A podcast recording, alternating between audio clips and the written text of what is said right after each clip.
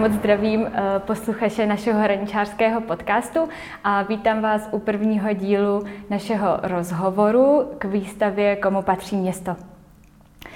Od mikrofonu vás zdraví Bára a je tu se mnou Štefan. Ahoj. A naším hostem je Petr Karlíček. Zdravím. Petra možná nemusíme ústeckému publiku moc představovat, ale tak pro formu. Petr je ředitelem archivu v Ústí nad Labem. Má vystudovanou kulturně historickou regionalistiku a archivnictví a e, taky třeba organizuje výlety po Ústí a okolí, které jsou spojené s přednáškama. A my se právě aktuálně nacházíme v archivu města Ústí nad Labem.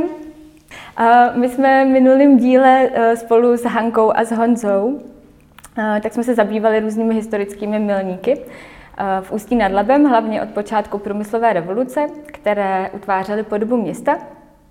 A z našeho pohledu to byly hlavně velké průmyslové podniky, některé jsme i jmenovali.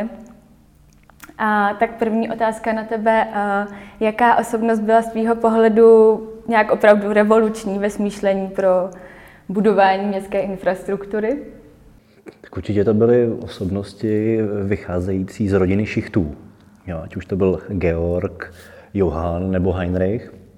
Oni vlastně v V době největšího rozkvětu ty Schichtovic mydlárny v dnešní Setuzi, no dneska se to jmenuje už dotra, kdo ví jak, tak, tak se vlastně starali o své zaměstnance jako velmi příkladně, stavili tam, stavili tam právě výstavbu bytovou, stavili, stavili nebo budovali pro své zaměstnance různé, různá místa, kde mohli trávit volný čas, starali se jim o veřejné stravování, takových závodní jídelny tehdejší doby. A asi nejvýznamnější a do dneška trvalá je ta, je ta bytová výstavba, kterou do dneška na Střekově v Novosedlicích najdeme. Taky ještě zajímavá věc, že, že třeba ten Johann Schicht, tak ten hrozně dbal o to, aby, nebo se snažil o to, aby lidé žili zdravě, takže vlastně byl ostře proti kouření a pití alkoholu a vyráběl různé džusy.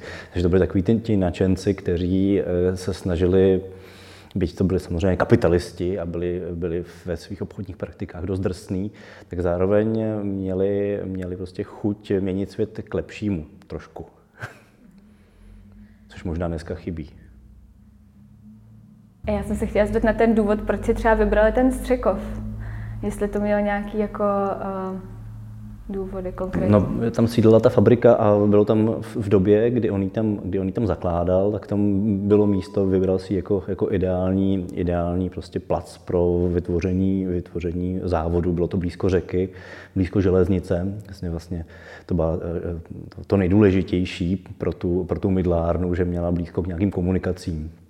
Jo, že tam prostě bylo velmi dobré napojení na Prahu a potom směrem do říše, do Německa. Z toho vlastně vycházeli i ve spolchemii, že vlastně ten, tady, tady všechno, všechno tady určovala doprava zpočátku, jo, protože prostě ta řeku je třeba brát jako dé osm minulosti, prostě, prostě to bylo tak mimořádně důležitý, vlastně už ještě před středověkem, prostě ta, ta, ta řeka byla mimořádně důležitou spojnicí a potom dalším mezníkem byl rok, nebo ne rok, byly, byl, byly čtyřicátá padesátá léta devatenáctého století, kdy se budovala železnice na Drážďany a potom další napojení později směr Teplice, tím se vozilo uhlí. Tak to prostě to je vůbec základ budování Ústí nad Labem, jo, komunikace. Tím bychom mohli navázat, jakože, že i ten vrt by nás mohl někam zase posunout, ale zase nepřehánějme. Myslíš ten uh, pod... Uh... vysokorychlostní trať plánovaná, ale myslím si, že ten, ten hospodářský zázrak, který Ústí zažilo na přelomu devatenáctého a dvacátého století a pak z toho dost dlouho žilo, teďka už jenom tak jako odumírá, tak se myslím už nepodaří nikdy zopakovat. A je otázka, jestli to je dobře nebo špatně. Já jsem právě to zmiňoval v tom minulém dílu, že tam je hrozně zajímavý za, za těch jako sto let, jak třeba od té výstavby železnice nebo od té struktury, jak to město demograficky se hrozně vyšvihlo, že vlastně v devatenáctém století na začátku kolem dvou tisíc obyvatel a o, dejme tomu sto nebo sto padesát let později prostě dvacetinásobně víc, čtyřicet a půl tisíc, to je úplně neskutečná, neskutečný boom vlastně. devatenáct třicet, sedmdesát dva tisíc obyvatel, jo, neuvěřitelné. A vlastně Ústí za sebou nechalo ty, ty, ty bývalý zásadní města severních Čech, jako Litoměřice, to bylo přirozený centrum kraje, nebo Teplice. Vlastně. Ale Je třeba zase, když se bavíme o urbanismu, říct, že to město se zhruba jako někdy kolem roku devatenáct set deset přestalo ve svém centru vyvíjet. Úplně jako by se to zarazilo. A už rostly jenom ty předměstí typu Předlice, Krásné Březno. Za předměstí bylo považované i samostatné město dneska Trmice, jo. Střekov, jo, takový vlastně, vezměte si, že Střekov nebylo Ústí, že Střekov je Ústí nad Labem až od roku devatenáct set třicet devět, takže, takže vlastně velká část Ústečáků prostě se musela dostat na druhou stranu, což bylo velmi komplikovaný, protože než byl v sedmdesátých letech devatenáctého století postavený ten, ten kombinovaný most železniční a silniční, tak se do, tam mohl dostat jenom přívozem. A vlastně to, ta zajímavost je, že, vlastně, že ty Ústečáci dělali v jiném městě, v jiné obci, jo, vlastně na tom Střekově. Ale vždycky to bylo braný, přesto to bylo braný za, za, vlastně, za ústeckou fabriku. Jo. Jsou takové zajímavosti, které by posluchače na čtenáře mohli bavit. No a mě by třeba ještě zajímalo, že podobně jako rodina Schichtů, tak vlastně fungovaly i další továrníci, že se zajistili nějakým způsobem o tu jako výstavbu. Mm. Jestli bys třeba, nebo klidně, nemusí to být nutně napojený na továrníky, ale jestli by tě i napadlo něco z toho jako už minulého nebo i předminulého století, co bylo tak jako výrazný nějak. Vedle, vedle těch Schichtů, který jsem vypíchl jako první, tak ještě tady byla rodina Pečková, která tady třeba vybudovala, vybudovala siročinec. To jsou takový ty, ty veřejný, veřejný, veřejně prospěšné instituce, léčebny, léčebnu pro nemocné tuberkulózou, do dneška stojí na Bukově. Velkou mecenáškou byla Helena Peček, která nechala postavit do dneška stojící sanatorium v Rýjících. Dneska je to taková ta, ta úplně poslední štace, taková ta nemocnice následné péče, jestli se nemýlím. Um, on vlastně ten, ten, ten Peček, který byl braný jako prostě takový ten obrkapitalista, tvrdý, a ne, on takový opravdu byl, tak, tak, byl, tak byl zároveň velký mecenáš a třeba ne jako Jako ve chvíli, ve chvíli, kdy vypukla první světová válka, tak on koupil celý lazaretní vlak, jo, v čem se spojilo vlastenectví, rakouská horlivost, ale zároveň, zároveň tam bylo, zároveň tam byla i snaha i vlastně pomáhat trochu. Takže, takže on koupil, on koupil vlastně lazaretní vlak. Pak tady byla rodina Weinmanova. Jo, ty postavili velký sanatorium, v němž dneska částečně sídlí nemocnice. Postavili i knihovnu, což je taky taková veřej, veřejně prospěšná stavba. Bohužel, bohužel knihovna zmizela při náletech v dubnu čtyřicet pět. O těch Schichtech jsem už mluvil, ale výrazným, výrazným vlastně donátorem nebo výrazným motorem pro budování veřejných staveb bylo samotné město. Jo, ať už za starosty France Onsorge na přelomu devatenáctého a dvacátého století. Tehdy se tady vybudoval vodovod, silnice, osvětlení. Zatrubňoval se Klížský potok. Jo, no, ve chvíli, kdy, tady, kdy se tady, kdy se vlastně počet obyvatel vlastně z několika násobil a, a pravdu to je bylo nahuštěný, tak, tak, tak vlastně, když nebyla kanalizace, tak se tady rozšiřovaly různé choroby. Jo, zvláště cholera tady ža, za, řádila velmi, velmi výrazně. Pak tady došlo i ke stavbě obecních bytů, což ale Což ale samozřejmě město to, město to plánovalo, vědělo o tom, že, vlastně tady, že tady více jak třeba deset až patnáct procent obyvatel žije v naprosto nevyhovících podmínkách. Jo, to, prostě to byly slamy. Prostě to, byla, to byla podle nedobrých fotografií, které se nám dochovaly, tak to byla čirá hrůza. Lidi, kteří bydleli ve vyřazených železničních vagónech, mohli mluvit o štěstí, protože to bylo jako celkem ještě luxusní. Ale vlastně ta bytová výstavba, kterou iniciovalo město, tak vlastně stál zatím sociálně demokratický politik a několikanásobný starosta Leopold Pelcl. Ten, ten samozřejmě měl velké sociální cítění. Ten muž napsal celou řadu článků, kde se zabýval si tou šílenou, tou šílenou nouzí, v kterou tady, v kterou tady vlastně, kterou vlastně zažívali ti ti dělníci, kteří tady pracovali. Je potřeba říct, že, že ta, ta, výstavba, ta výstavba dělnických kolonií nebo hornických kolonií, tak to je věc až dvacátého století. Předtím, předtím, předtím máme jenom pár vlaštovek, že by se nějaký podnikatel staral o to, kde by ti dělníci bydleli. Je to, je to třeba tady v Ústeckém kraji, tak ve Františkově, na Ploučnicí, tak tam bylo Tereziono údolí, kde byly dělnické domky, nebo potom, potom Potom Teodor Líbek v Železném Brodě inicioval stavbu taky dělnické kolonky. Ale tady, tady zpočátku v tom dravém kapitalismu na konci devatenáctého století tak spíš bylo urvat ty prachy a dělník byl naš, téměř na posledním místě. A zároveň na tom vydělávali místní, místní podnikavci a nájemci bytů a nájemci domů, že prostě může nám to, co si vzdáleně připomínat, že se stěhovávali spoustu rodin do nevyhovujících malých prostor a potom, potom na nich rejžovali hodně peněz.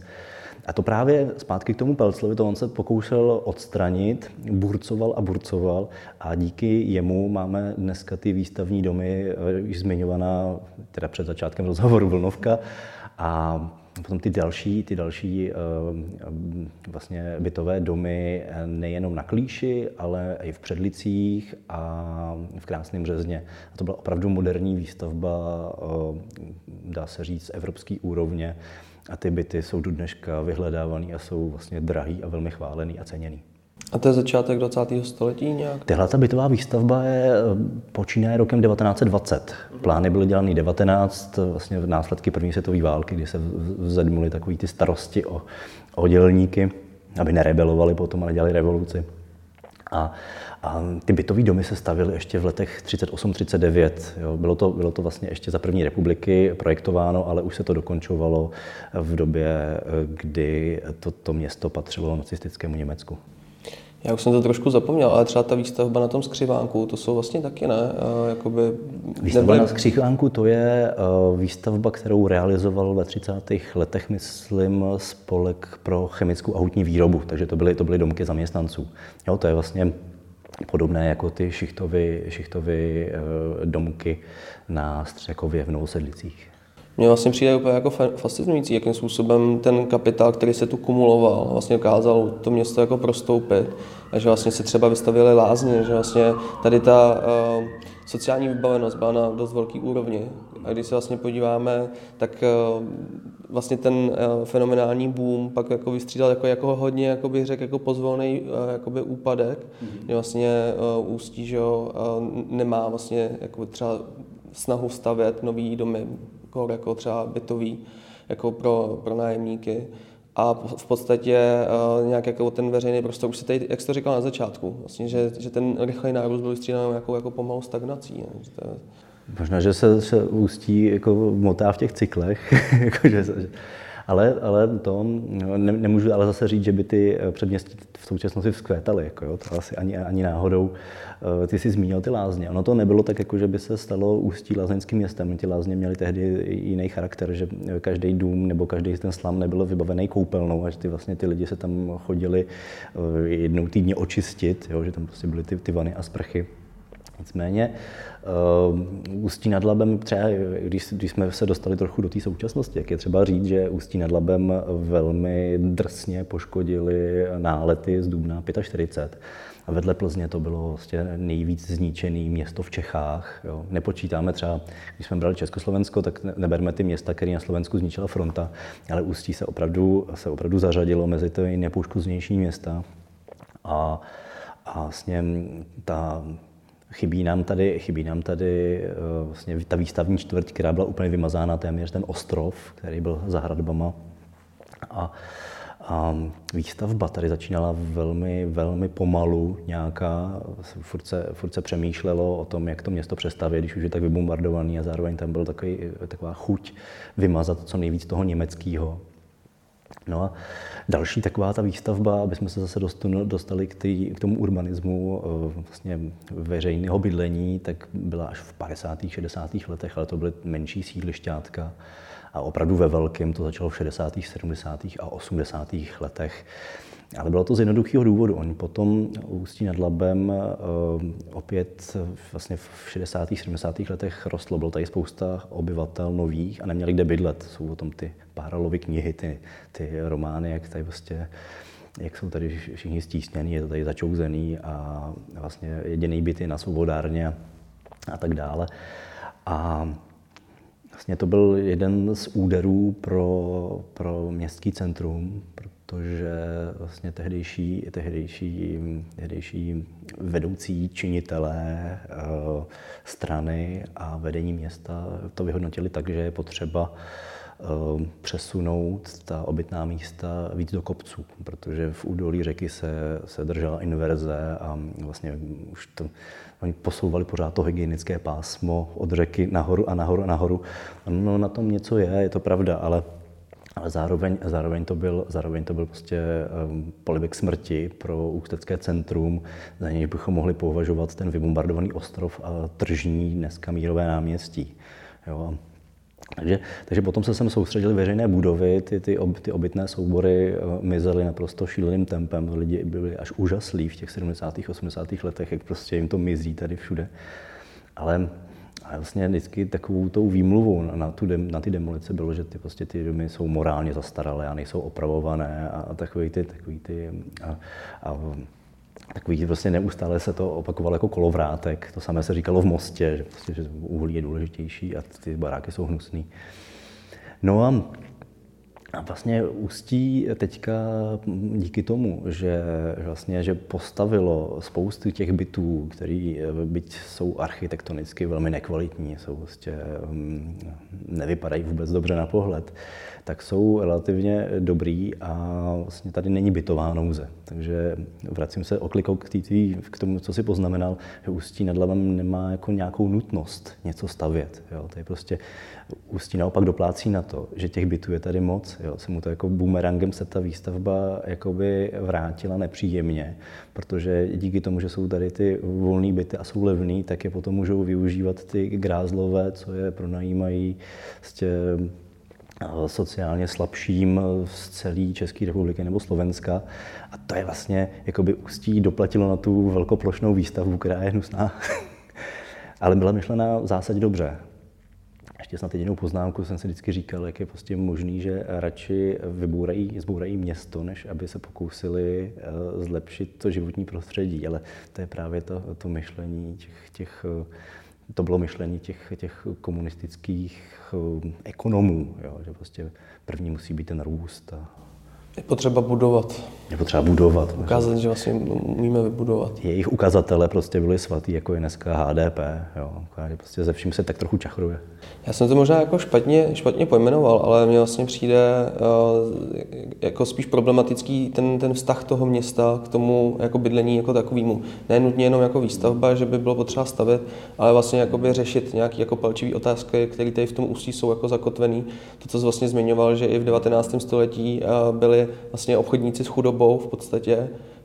Mm. Tak to, co se vlastně teď tady děje, že vlastně hrozně špatně se pracuje tady s tou otázkou té suburbanizace, toho, že vlastně tady máme ty periferní, už vlastně jako už několik těch get, už to není prostě jenom matiční a, a už se to vlastně, jako, ono už to je další proces, že jo, ale jako třeba ta kumulace sociálně slabších v Neštěmících, Mojžíři, to prostě je něco, s čím by to město mělo nějak cíleně pracovat a vytvářet prostě nějaký podněty pro nějaké jako žití toho veřejného prostoru, ale jako zkvalitňování toho žití, jo. Ne, ne, že vlastně jako se neumí vyrovnat s tím reálným socialismem, kdy třeba tady máme obrovský obchodák Korzo, mm-hmm. který prostě neskutečně dlouho chátrá a je prázdný vlastně a teď se jako úplně nesmyslně přemýšlí nad tím, co s ním, jo. Jestli se teda do tohohle jako megalomanského domu nasypou ty peníze a jo, že vlastně takovýchhle jako ukazatelů. A ty, ty otázky, co pokládáš, jako proč se o to město nestará, tak já sám nevím, jak by to město mohlo jakoby zasáhnout jako nějakým, mm. nějakým prostě rozumným způsobem, aniž by porušilo zákony, nebo se vystavilo prostě obvinění z rasismu, nebo segregace nějaký. Uh, nemůže postihovat. Podle mě je průšvih to, že se prodaly obecní byty v privatizaci. Jo? To prostě, ale v tu dobu to bylo vnímané tak, jako, že to bude mít vlastní majitel, ty se o to budou líp starat. Jo?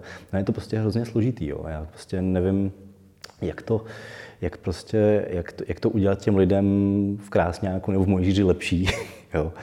Prostě, jestli zase jako nějakou, nějakým, nějakým sociálním experimentem tam, tam, tam docídlit nějaké bílé obyvatelstvo. je, fakt, fakt jako, je, je to těžký, jo. Prostě, vzhledem k tomu, že třeba v Neštěmicích bydlím, tak na to koukám denně a, a chápu frustraci úplně všech stran, jo, z toho, že prostě že nevím vůbec, jak to řešit tohleto.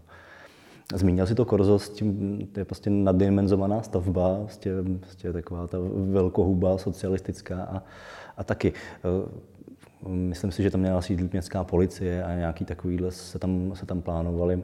Není to jako špatný nápad centralizovat tam, jsem chtěl říct služby, ale prostě tyhle ty úřady. Ne, právě, že ono, ono právě, kdyby třeba to město je mělo jako větší bytový fond, tak může třeba pomáhat některým lidem vlastně jako ty struktury prostě trošku narušovat, ono je to složitý, jak jsi to říkal, jakože jak vlastně s tím jako, to je prostě na, nikdo s tím nevíme, jako co dělat a není to jenom problém tady jako Čech, jako ve Francii prostě a ve všech zemích se s tím problémem jako potýkají, ale no, mně, mně vlastně jako přijde, že to město neumí jako zacházet třeba ani s tím samotným centrem, natož prostě s těma jako trochu pozampomenutýma lokalitama, jo, že... No, toto centrum je jako jenom na papíře, jo, že vlastně těžko, těžko, těžko mít rád nějaký centrum, kde téměř nikdo nebydlí. Jo, a je to, je to vlastně, ale je to, je to pravdivý obrázek Ústí nad Labem, protože mírákem každý jenom prochází a ono se to zdá, že to Ústí byl vždycky taky takový průtokový kotel, jo, že prostě přišli lidi, vydělali nějaký prachy a zase, zase jako táhli dál, jo, což, což jako neplatí úplně jako, jako pro všechny, ale, ale není, tady, není tady nějaká střední vrstva patriotů, který by, který by prostě to tlačili někam jinam, než to je. Ale zároveň si nemyslím, že by to bylo jako tak hrozný, jak to může znít, když to, když to líčíme tu architekturu, která je fakt jako tady, tady bídná. Hlavně, hlavně teda co se týče těch posledních šedesáti, sedmdesáti let. Já jsem se chtěla dostat ještě k fóru, k výstavbě uh, fóra, mm-hmm. Samozřejmě jako to jsou novodobější dějiny, ale myslím, že to, se tom, to, protože to pamatuju, tak o tom nic nevím. Že se na tom odráží i trochu jako vztah uh, Ústečanů k jejím památkám. Pro mě, pro mě vlastně je fórum něco naprosto jako neuvěřitelného. Vlastně se k tomu ani nemůžu vyjadřovat. To přijde fakt jako taková, taková zbytečná hmota. Jo. Ale vzhledem k tomu, že jsem celý život žil jako v pohraničí, tak mě jako už úplně tak nedokáže rozbrečet to, že si nějaké město dá nákupní centrum do středu místo, aby tam podporovalo vlastně malé podniky a byla ta, stav, byla ta, vlastně ta, ta výstavba nějaká různorodější, se tam prostě prskne něco velkého. Samozřejmě, že, že, prostě, že dotyčné firmy jsou rádi a někteří politici asi dřív taky byli rádi, že, že to tak hezky zastavili, ale je to, je to prostě velká prohra. Úplně jako, nej, jako, já jsem to, když se stavilo to fórum, tak já jsem to nebral jako vůbec moc vážně, že jsem tady jenom bydlel, ale pracoval jsem v jiném městě. A dorazili mi moji kamarádi z Německa, který jsem vzal na větruši, oni se podívali dolů a začali se strašně smát, ne? A to bylo jako, jako to, to, mi, to mi dali teda, to mi dali úder teda. Já jsem říkal, no, my za to tak jako úplně nemůžeme, a kdo za to může? No. Takže není, není se čím chlubit, jako jo. Prostě, že to je velmi promarněná šance. Prostě, no, tak... No, mně vlastně přijde i to mírový náměstí, jako znám třeba z nějakých jako historických fotek, tak vlastně ta současná situace mi přijde úplně nejvíc tragická. Jakože vlastně vůbec nějaké rozvržení toho hlavního náměstí, který má jako fungovat jako nějaký sdružovací bod v tom městě, tak přesně, jak jsi to říkal, že to je jako průtokáč, že tam ty lidi jenom jako procházejí a nemají vůbec jako důvod tam zastavit, když tam není nějaký trh nebo nějaký prostě mm-hmm. Je to, je to tak, no. Možná, možná jako, že to by tam mohlo být víc zeleně, je taky blbý, jak je svažitý, jo? Že vlastně, že, že ty lidi skutálejí se, ne, to přeháním, ale, ale um, mně přišlo třeba i blbý, jak to mírový náměstí bylo velký po těch, po těch, po těch demolicích plošných ze sedmdesátých let, takový velký Appelplatz. A docela se mi líbilo, že se postavil zdar, na který jsem si zvykal, ale on nakonec není vůbec jako špatný, jakože prostě, že to je jako, že na Ústí dobrý, prostě, akorát děsivá je tam teďka ta jáma, tam prostě už desetiletá, ale to je taky prostě... Úplně bych třeba neoviňoval v tomto městu, že nekoná, protože je to prostě soukromí, no. To je, to je prostě průšvih. Možná, možná by se s tím dalo pracovat, na to koukám, když jsou jako nějaké proluky nezastavěné v jiných městech, významnějších třeba.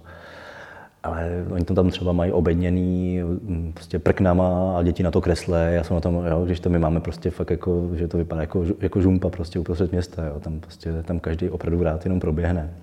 Zároveň třeba ta, jak jsem zmínil, že to velký náměstí po těch, po těch, po těch, dem, po těch demolicích, tam byly ty květináče prostě masivní a mezi tím bordel, tak to, to bylo taky dost hnusný. I když, i když jak, jakmile je to prostě prý dvacet let, tak někteří na to vzpomínají a, a zapomínají, že tam prostě byly ty stříkačky od, od, těch, od těch drogově závislých a, a prostě no.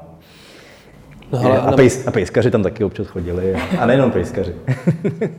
Napadá tě jako třeba z nějaký i klidně jako zdálnější minulosti nějaká jako další výrazná osobnost, která jako se propisovala s nějakým jako sociálním cítěním do toho města, jako třeba, já nevím, jestli, jestli třeba se zaregistroval, nebo v poslední době nějaký tendence, který by, jestli jenom třeba ještě nebo nějaký spolek nebo něco.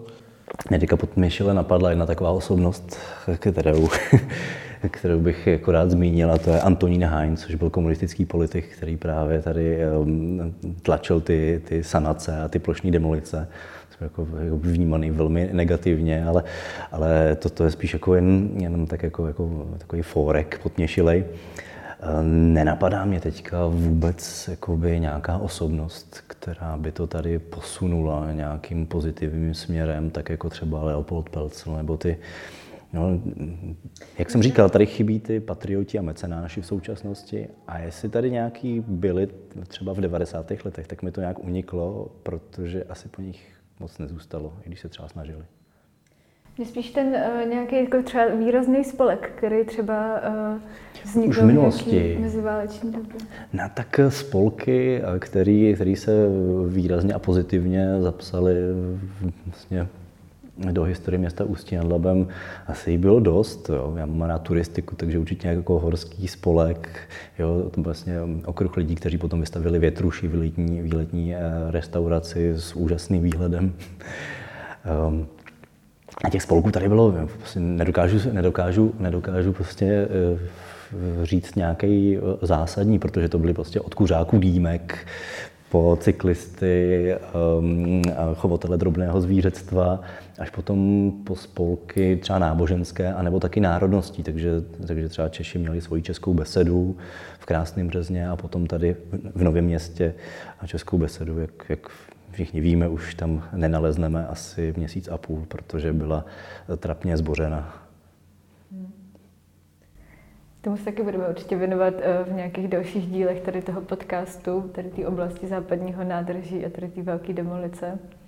No, tam si můžeme říct, že, že tam došlo jako k, k velkému velkému průšvihu právě demolicí Nového Města, ale ještě, ještě další průšvih, který není tolik vidět, tak byla demolice skla Union, což byla jeden čas největší sklárna v Rakousku-Uhersku. A ta byla vedle, vedle, vedle chemičky.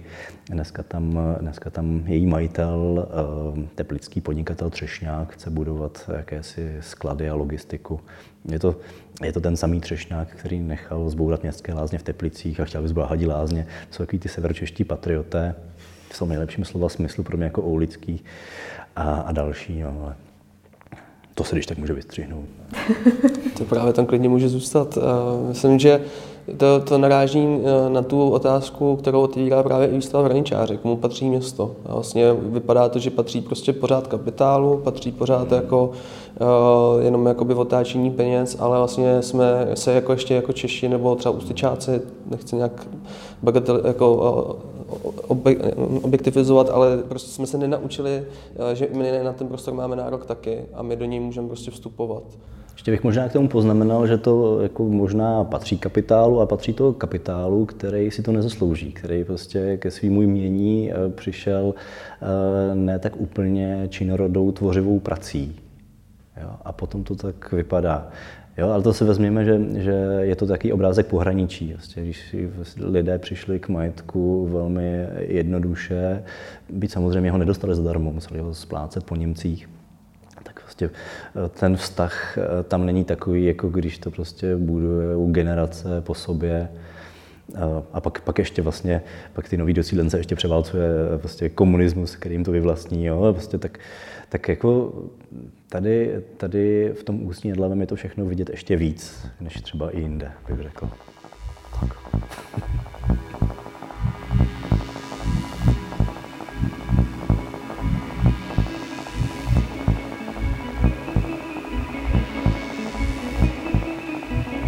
Zdravím všechny posluchače podcastu Hraničáře a těším se, až bude Hraničář znovu otevřen nikoli virtuálně, ale pěkně analogově. Tak moc děkujeme a mějte se hezky. Čau. Ahoj. Čau.